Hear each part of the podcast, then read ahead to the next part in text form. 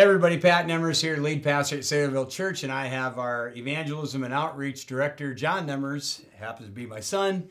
So it's kind of fun to be able to do this, especially because we're looking at the subject of evangelism or uh, soul winning, uh, the gospel, the Great Commission. How important is that uh, to a church, to an individual?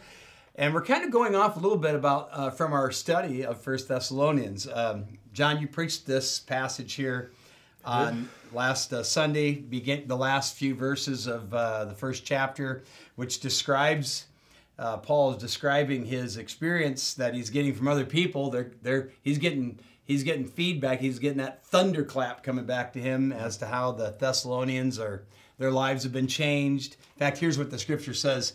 He says, "For uh, not only has the word of the Lord sounded forth from you in Macedonia and Achaia, and that would be the the Grecian peninsula." But your faith in God has gone forth everywhere, so that we need not say anything. I think you. I think that you said that was one of your favorite lines in there. Yeah, that was the favorite. For they themselves report concerning us the kind of reception we had among you, and how you turned to God from idols to serve the living and true God, and to wait for His Son from heaven, whom He raised from the dead, Jesus, who delivers us from the wrath to come. So we thought for this podcast uh, we would we would just talk about outreach. This this particular church uh, uh, obviously had a powerful testimony. It was impacting. It was going everywhere. You made a big deal. In fact, this was going everywhere. Yeah. The Egnatian Highway, Roman Highway was right there along the uh, the coast. It wasn't in the day of social media either. It's Yeah, this is yeah. uh, big land masses going, gospel going out in a place that's actually hard to get the gospel out. Yep, and you also pointed out that they they did this in spite of affliction that was going on, persecution that was occurring, and they still had joy. Uh, I can remember when I first became a Christian back in the early '80s. I came from a, a, a very loving home, uh, a ritualistic kind of a home, uh, uh, generally Christian home, but not uh, the gospel really wasn't preached there. And uh, so I lost a lot of friends when I first got saved. In fact, they just wrote me off. I was just telling a friend today about uh, the experiences I had in sharing the gospel and how little by little I found myself very in a very lonely place. I was picking up some new Christian friends, but they were new Yeah. Christian friends. A lot of my old ones were bugging out. Did you have any of those experiences? Well, I, I'll tell you about the first time I experienced it without experiencing it myself. Uh, it was actually a really vital time in my testimony when my brother Daniel, uh, immediately older than me, he got he didn't get saved. He was already saved, but God kind of got a hold of his heart in high school. He was running around doing the same things I was. And I remember he specifically came up. I think we we're we are doing some we are doing drugs, and he came up to us and we were kind of hanging out. And I kind of like handed it or gestured it to him, and he said, "Look, I'm I'm done doing that." And I'd actually heard that before. I think I mocked him at that moment, and I was like, "Yeah, sure, whatever. We'll, I'll see you again next week." Essentially, but to his credit, he didn't, and God was clearly changing his life. And as a result, in a loving way, he did start to say to our friends, Hey, I'm not going to hang out with you anymore. I have to distance myself in a loving way. It wasn't a, you know, it wasn't brutal or mean or anything like that. And so they, I, I got kind of the behind the scenes view of that. I, I, I kind of jokingly say Daniel would have gotten rid of me too, but I was just his brother. So he's kind of stuck with me in that way. He couldn't get rid of me. Yeah. Um, but he he really he only hung out with my siblings who were so like my sister Hannah and my sister Elizabeth. Uh, he would spend a lot of time with them, really doing nothing. And from my perspective, this is where I was saying I thought I was gonna find you know my satisfaction, my my pleasure in the world, and that's where I thought that satisfaction came from. And Daniel gave all of that up. And uh, as a result, I thought he was going to be miserable. But the exact opposite was true. And I'm sure that was true for you too. In the midst of your suffering, you've probably found a lot of enjoyment, a joy, because that joy came from God. And I think the same is true for the Thessalonians that, yeah, they're suffering. But man, it was their joy to serve, it was their joy to get out there and reach others. And I think that's exactly what happened with Daniel, with you. And then with me, that's an interesting question. I have to think about that a little bit more because, generally speaking, I did lose all of my friends, but not in a vindictive way like they're mad at me. No, because I've seen it just in a couple of years. You circle back Yeah. and you've reconnect with them, and in fact, you were just with a few of them here today, or you're going to be with them. Oh, I just got back just Okay. minutes ago. So it's been fun to see you reconnect, and I too have reconnected with many of my friends of my youth, and uh, they know where my position is, and it's just it's a different thing now. Still trying to reach them, but let me go back to that because as you were sharing that, I remember. Uh, I was um, I, I went to I had a really his name his name was Rod, good friend of mine. We we smoked a lot of weed together and uh, you know, did a lot of coke and stuff like that back in the day. So when I he was one of the first. I went to all my friends and shared Christ with them. Not in the matter of a couple of weeks, but I'll bet within a month I'd I'd covered them all. And I was with Rod and his wife, and I was sharing the the gospel with them. And this was this really made me nervous. As I'm sharing the gospel, his wife Tracy was packing a bowl of marijuana while while I'm talking about Jesus. And it was just kind of making me feel awkward. I'm thinking, are you even listening to me? and I got done and and I said, so what, what do you think? And Tracy goes, yeah, yeah, that was really good. And she fires it up. Out of the most, She goes, she goes, okay, well, let's toke, Pat. and it was like, so I took the bowl from her. And in that moment, I said, so what would this be like, Tracy, if I went and I faked like I was taking a hit off it? I go, if I went, let me tell you what, what Jesus has done for me. And of course, they just broke out laughing too because they saw the joke in it all. And, uh, you know, it didn't go much further than that with them. I kind of, that was one of those friendships I lost. Yeah. But every time I shared Christ, I had this sense of, and whether I did it right, whether I did it wrong, whether I did it with good finesse or not, I felt like this is what God's called me to do, and uh, and I felt that joy, even though sometimes there was rejection Yeah. within it. That's I mean that's really interesting because I think that you know as we're talking about evangelism and outreach and whatnot, and really good ways to kind of do that. I think that's you kind of hit on a really important concept, which is you can't you can't live that double life. Like even if you have a passion, so many people have passion for lost people. They're genuinely saved, they're believers, but they have. Uh, yours was drugs and mine was similar so i did have a passion for my friends after i got saved you you were around i got saved and i was clearly changing. I mean things were changing in my life. At that time i was dating a muslim. You remember that? I do remember that. our family was kind of like wow john you're saved. Something's going on and now you're dating a muslim. Like what's going on here? Uh, either way so i was actually trying to do that kind of a, an evangelism where i was naturally bringing up god in conversation yet i was still smoking weed. I was still drinking and whatnot with my friends for a solid year after my after i got saved. And i didn't see any fruit now most people they they get the hypocritical nature of that but i don't think most christians see like they're you know they're a gossip and they think that i can still be a gossip at work and then just like flip the switch all of a sudden and just talk about jesus people see past that would you agree or Yeah, absolutely. And and you know, mine was a little different. I didn't go quite that long. In fact, a lot of radical things started happening because our you were raised in a Christian home, I wasn't. So by the time I embraced the gospel, uh, I knew all the ramifications. I knew it was going to change my life. I mean, I just knew it would. Even though I can even remember for the week or two that I smoked weed before I quit after I got saved. I just felt this this is wrong. And in fact, you've heard the story after becoming a Christian.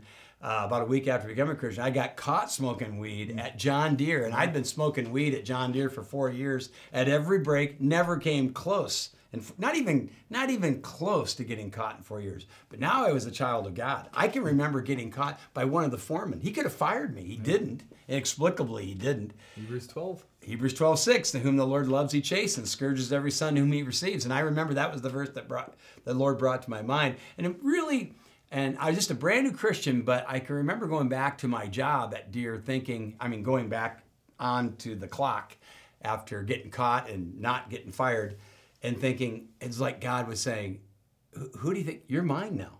You don't you don't get to uh, you don't get to orchestrate your own life now. You I'm going to guide your life.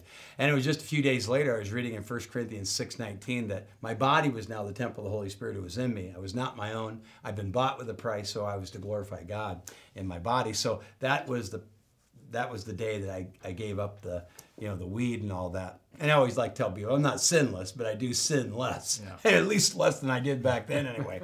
but kind of circling back this whole business in this God showed me very early on I could impact people, and I and I and some people were coming to know Jesus as their Savior as a result of me sharing Christ with them. And then there's that whole business. Some of us have a gift, and some of us are more gifted toward it. Some of us are not as gifted. What would you say to somebody who would say, "Well, I know that telling people about Jesus is important, but I just I'm not gifted at it." How, What would you say to them? Well, I mean, the obvious answer is that it doesn't necessarily matter that you're not gifted or not. You are commanded. You know, it's one of the few gifts that's also a command. Um, Well, let's look at that real quick because I'm just going to really quickly read it. It's the end of that. It's the famous uh, Great Commission. Uh, Matthew's gospel ends with it. So the disciples are gathered together. Jesus is getting ready to ascend into heaven, and he says, Go therefore and make disciples of all nations. There's the command. Baptizing them in the name of the Father, and the Son, and the Holy Spirit, and teaching them whatever I've commanded you. And I'm with you always uh, to the end of the age. So there's that command. Virtually every gospel, Matthew, Mark, Luke, and John, has some form of the Great Commission whereby we are to reproduce ourselves. We're to, Yeah. we're to make disciples. A disciple will be a follower uh, of Jesus. I was going to say, it's interesting in the context of what was just preached and what we're going to continue to preach on with end times and, you know, looking for the times to come, watching for the return of Christ. My mind is going blank on the specific chapter in First or Second Timothy, um, but where Paul tells Timothy to uh, do the work of an evangelist. Yep. What's the context of that chapter or that of that passage? You know, do you remember?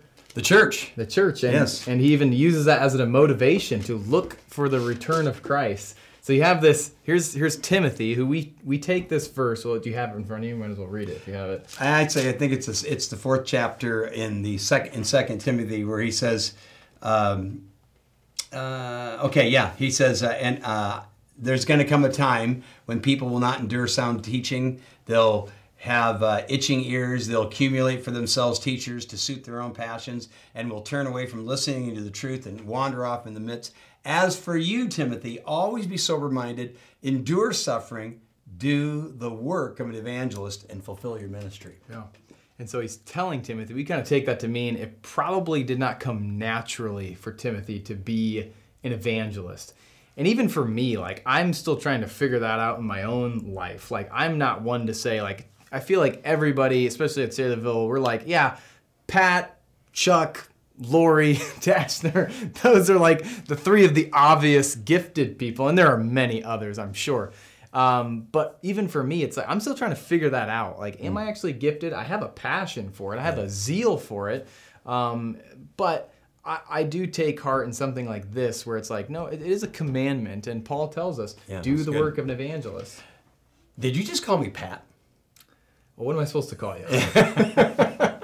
Anyway, Dad, the uh, Pope, as we call you around here. I think Dad will work with you. But uh, so let's just be clear. The Bible makes it clear that if we know Christ as our Savior, individually, we should be there should be a desire in us to be able to to tell others about Jesus. I think that desire is stoked in our walk with God and doing all the elementals of the Christian life, spending time with God, praying, worshiping, being in church, serving the Lord. And I think in that, as you do that, you'll understand where you're gifted, you know. Uh, uh, but uh, be it administration or mercy, be it, be it as a teacher, uh, but as you've pointed out, this is to be a uh, this is this is an act of obedience. Paul told Timothy, "Do the do the work of an evangelist, and thus fulfill uh, your ministry." So I think it's important that we realize that there is a command, there is an obedient aspect to it, and you just mentioned Saylorville Church. I mean, we are we're known a, a, as an evangelistic church. I there's a young man that you know you know this individual. Uh, he was uh, on staff as an intern for a while. Uh, he's now um, uh, he just preached in a church, and uh, they're looking at him as a possible possible pastor. You know, and uh, so they know where he came from. And this is a church quite a ways away. But he just told me the other day, "Oh man, the, you know, they're talking about Saylorville. That boy, that's a church that reaches people for Jesus. You're you're big on the gospel. So our reputation is getting out there. Okay, um, uh, so that's very encouraging. But we don't want to sit back on our laurels, and we don't just want two or three people, special people who are really good at it, to just be the ones doing it. Um, what are some of the things that we do to encourage people to to share the gospel with others? Well, I think it comes from the pulpit. I think that the natural reason, I mean, it's it's kind of a cliche saying, but a true saying that the church kind of takes the DNA of the pastor, of the lead guy. And so I feel like naturally we've kind of taken your DNA and ran with it. And this is how we see the church running essentially is yeah, you have to have a heart for loss. You have to have, even if you're not a gifted person. So I think first and foremost, it comes, you know, from you mm-hmm. on Sunday morning, and that trickle down effect happens. Um, but I think it's, I think, I mean, besides the, you know, the certain aspects where I like to call them, you know, lines in the water that we have, we are, we're always trying to encourage people and uh, bring people along. And I try, and I'm trying to do more and more to bring people along with me to Bible studies and um, and just to get that perspective, you know, whether it's a you know an atheist or a Catholic or someone who's just trying to wrap their mind around what does a what does a gospel conversation actually look like? Because I think that a lot of people that's their biggest misconception. It's like they think of evangelism as as just a you you you have to start at cold turkey and you have to present the whole gospel in one conversation. Mm-hmm. And me personally, I haven't been doing this for very long, and you might have. I'm trying to think. I can't think of anything off the top of my head. You may have a story or two, but I have never led anyone to Christ like that. The very first time. The very mean. first time. I've led many, uh, and I'm not sure they're all real. so, but there was that. I mean, that that philosophy was more uh, in the day when I first came to Christ, where you just give them the whole enchilada. You know, God does use that, and uh, He uses uh, stump preachers, He uses soapbox preachers and this and that and use and if you are a soul winner if god has gifted you in this area he could use you in that way as he has used me but i'm more with you now i've more embraced uh, the evangelism culture of, of befriending in, uh, individuals getting to know them uh, developing a genuineness between them with a relationship yeah. walking through scripture and then you're developing relationships at the same time as leading people to christ which is a yeah. it's a win-win i was going to say one other thing john is that is um, is if you're a new Christian, uh, you are in a you're in a window of time right now that isn't going to last forever. Okay. Uh, I still refer, when I give my testimony, I share my story when God changed me. Well, He changed me 38 years ago.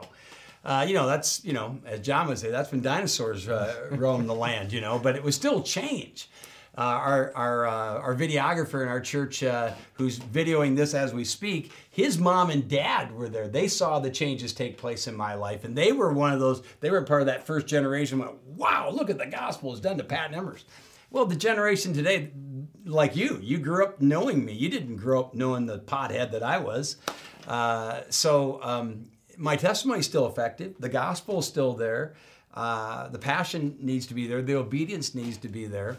But if you're a newer Christian, that there's a window of time, and John, I think you can relate to this. I mean, where you can really be effective because mm-hmm. you've got friends that are seeing that contrast. They're saying, "Whoa, what, where's the old John? You know, where's that guy we party with?" You should take advantage of that window. In fact, um, uh, as you know, I work with uh, about five, six couples uh, regularly, yeah. and they're all newer Christians, and uh, they're all they have different lots of life.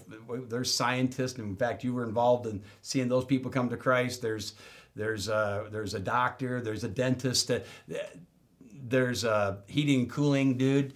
Uh, these guys are all social worker, uh, so they have all kinds of of uh, experiences in life, but they're all excited about the Lord. Mm.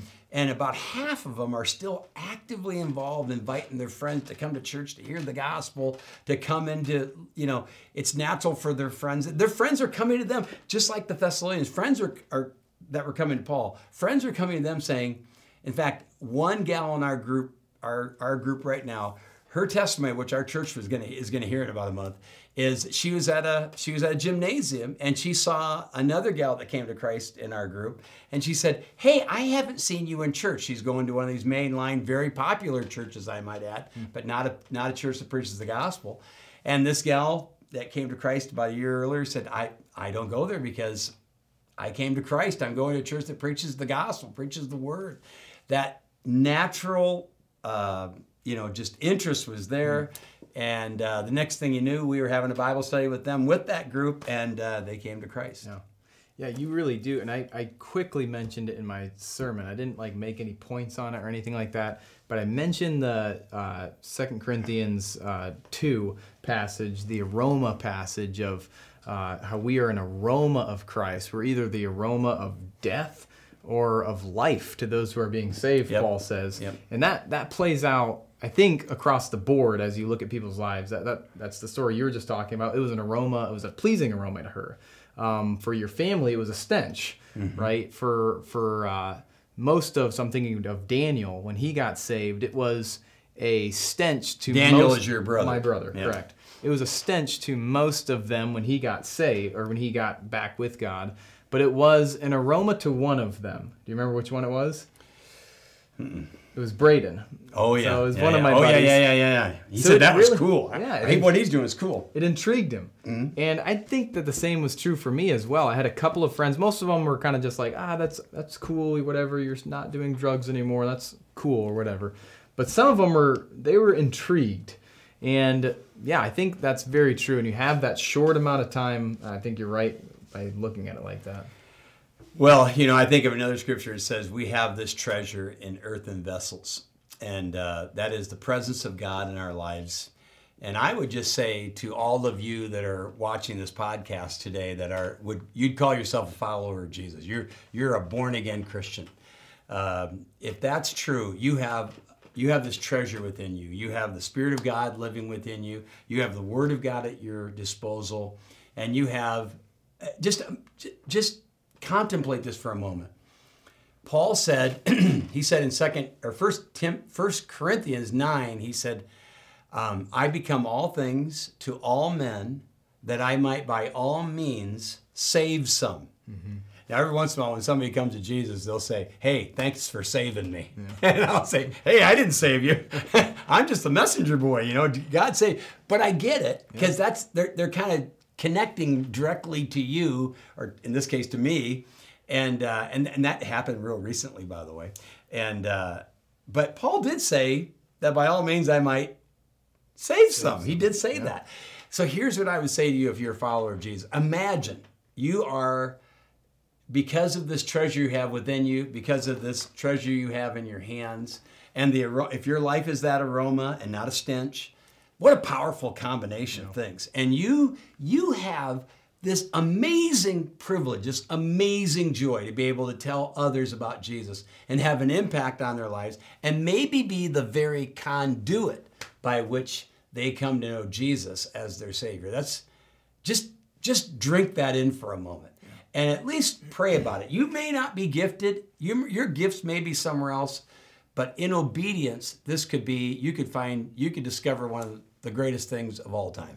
and you may tap into the fact that you are gifted Yeah. right? I mean that's that's the whole point of hey you know when we're when we're telling people to jump into the church and get involved it's hey just jump in somewhere. And Yeah. you'll figure out like okay i'm not really good with kids like i thought i was. Okay well so maybe that's not your gift. Maybe it's not hospitality. Maybe it is. And maybe it's maybe it's not evangelism. And maybe it is. You really don't know until you actually Yep. get out there I think I can't remember if you preach a sermon or I preach a sermon. It's somewhere in my head that we had a point or someone had a point that you don't know until you go. Yeah. Right? That whole idea, I think in Acts 17, where they just didn't know until they until they went out, until you go out and you actually attempt to uh, you know talk to someone. And that's that's true. I always tell people that that people are more interested in talking about God than you might think. Um, and I think a great way to kind of break down that barrier, especially in today's climate of like, you can't talk about politics, you can't talk about race, you can't talk about religion. You know, those are the three things that are just off the board right there. Um, I always like to say, especially if I'm talking to like a skeptic, is hey, this obviously from a Christian's perspective, I think that talking about God and religion is obviously the most important question. I think we both can agree because if God exists, that is going to have some huge repercussions on your life. But If he doesn't exist, we better quit wasting our time. Right. But I always say, but I also think if you're honest with yourself, this is one of the most fun conversations to have. Like it's the one of the most enjoyable conversations to have because everyone wants to talk about it, right? Everyone wants to know, everyone wants to at least share an opinion. Well, there's a theological reason for that. Why don't you go there? It's in Ecclesiastes 3. what it, uh, uh, where it says uh, I think in verse 11. Can you? He, he's put eternity in the in the human heart. Yeah, God has set eternity in the hearts of men, Yeah. and that's the reason why they're naturally, even though man is naturally darkened, he's alienated, he's hopeless, he's without God in this world. He is we, we, we call we call he's depraved. That doesn't mean he's as bad as he can be. It just means he's dead. He's dead to God. He's dead. And yet, God has put this consciousness of himself within every individual. That doesn't mean God lives in every individual because he doesn't, but there's a consciousness of it and eternity is he set eternity in the hearts of people. People naturally believe in fact, I would argue that atheism is completely contrary to human nature. Uh, there are atheists out there, uh, you know, in abundance, but they are atheists in spite of the fact that they've had to resist the natural sense that God does exist. And sometimes it's as simple as pointing that out to them. Like they've they've never thought about that before. They've never thought about the fact that their desire for eternity or their desire for a world where there is no injustice, a world where there is no pain. I mean, that, that gets people riled up. Why Yeah. is there pain? Why Yeah. is there. Well, when you ask the question back to them, why do you desire a world in which there is no pain? Why do you desire a world in which there is uh, complete justice? Well, it's because you're aching and you're desiring for a world where that actually exists. And that's what Lewis, of course, I got to bring up C.S. Lewis. Uh, that's why that's what he would say are clues to the meaning of the universe, and you mm. get those all over the place. It's mm. like you get that by by by looking at a human, and some some atheists just haven't thought about that. Mm. So it's important that, it, from an evangelistic perspective, that you're not afraid to enter into some of these conversations. You got to know your Bible. There are a couple of things I would say as we sort of wrap things up. Uh, one would be you need to know your Bible. If you're a follower of Jesus, you need to know your Bible. You should be reading your Bible. You should understand the gospel story. Uh, you should be f- familiar with the New Testament, and you and if you if you aren't, become familiar with it. Just read it. Start reading it. The other thing I would say is memorizing scripture. Um, uh, basic passages of scripture like John 3.16, like John 14.6, like Ephesians 2, 8, and 9, like Titus uh, 3, 5, and 6. And these passages that are very elemental in sharing the gospel so that you can have the word of God on your lips. And then, of course, nothing nothing beats just doing it. Actually, there I, I call it a satanic threshold. Uh, Paul talked about that. I wanted to come to you time and again, but Satan hindered me, cut in on me. I think there's satanic thresholds in, in the area of, of evangelism. I think that, I mean, I, I mean, I don't want to scare you away on this, but when you talk to people about Jesus, I mean, you're you're sort of inviting spiritual warfare to take place. It, it's true. Uh, but God is greater than Satan and all of the enemies that we have out there. Greater he is he who is in you than he that's in the world. So you got to go on that and then be obedient and be willing to speak the gospel. And then realize when you do, God will give you the words. He'll give you the word to say. And you may even stumble all over the place the first time. I'm sure you stumbled you've stumbled a few times. That to me, that just drove me back to the word to make sure I wasn't going to stumble over that one again. Yeah. And uh, then you just become deeper in, uh, in in the word. So, if you're not a Christian, you need to become a Christian. Uh, John, what does a person have to do to become a Christian? I I like to boil it down. I've asked myself how how can I in the simplest way explain the gospel? And correct me if I'm wrong on this, but this is what I've been telling people at least. so Oh boy, I'm holding my breath already. I because I do I, I feel like I do have a lot of conversations with skeptics and so they have a lot of barriers and so I, I simply say you have to you have to believe that there is a God and that this God is a moral holy God in every respect of that word which means he is good and he is just he is a holy, moral God, and you personally are not. You've broken the standard of His morality.